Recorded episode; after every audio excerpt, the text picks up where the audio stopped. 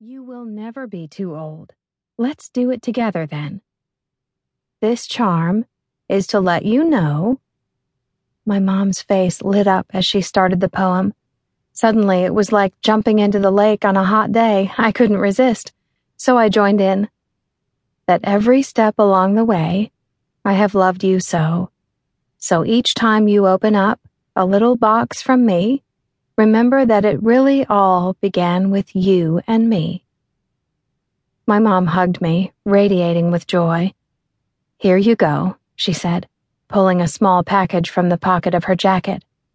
I ripped open the tiny box, and, as usual, there was a silver charm sitting atop a little velvet throne.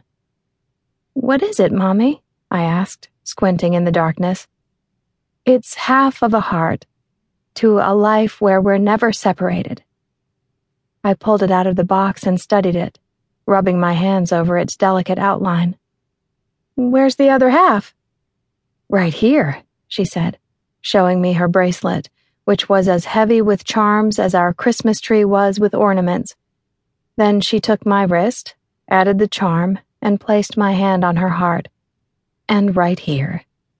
You will always be a part of me. I smiled and leaned into my mom. She was warm, safe, and smelled like a mix of peonies and coppertone.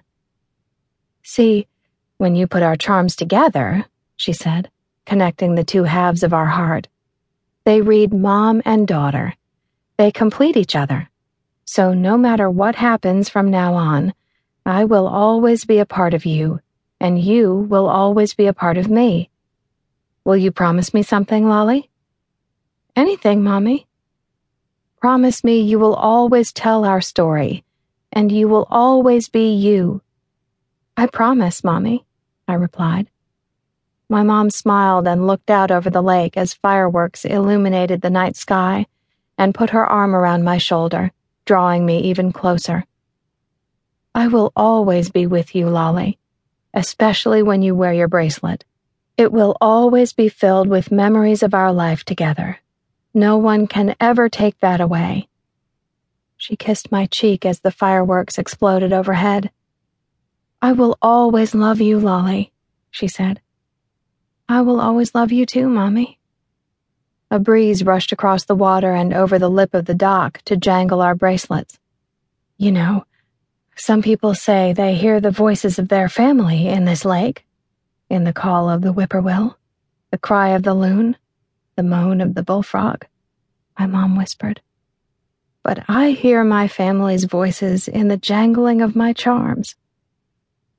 The way she said that gave me goosebumps. It was so beautiful, I had to look at my mom. Flashes of light from the fireworks illuminated her curly blonde hair and the freckles on her rosy cheeks. It was as if a million cameras with a million flashbulbs were taking her picture, so I'd never forget how she looked at this moment. I looked even closer, and it was then that I noticed tears streaming down her face. A year later, my beloved mother would be gone, dead of cancer. July 4th, 2013. Fireworks boom overhead knocking me from this memory. I am now 70. My mother and father are long gone. My husband is dead. My daughter, Arden, grown and on her own in Chicago, five hours away. My granddaughter, Lauren, is in college. For too many years now, I have celebrated my birthday alone. And yet, when I look into the night sky, I am still mesmerized by the simple beauty of summer fireworks overwhelmed by memories. As my head tilts upward, I can feel tears trail down my face. My mother may have taken half of my heart with her, but I got to keep all of her charms. And she was right. The charm bracelet is a constant reminder of her love for me. I vowed to myself I would share our family stories with Arden and Lauren, because none of us ever really dies as long as our stories are passed along to those we love.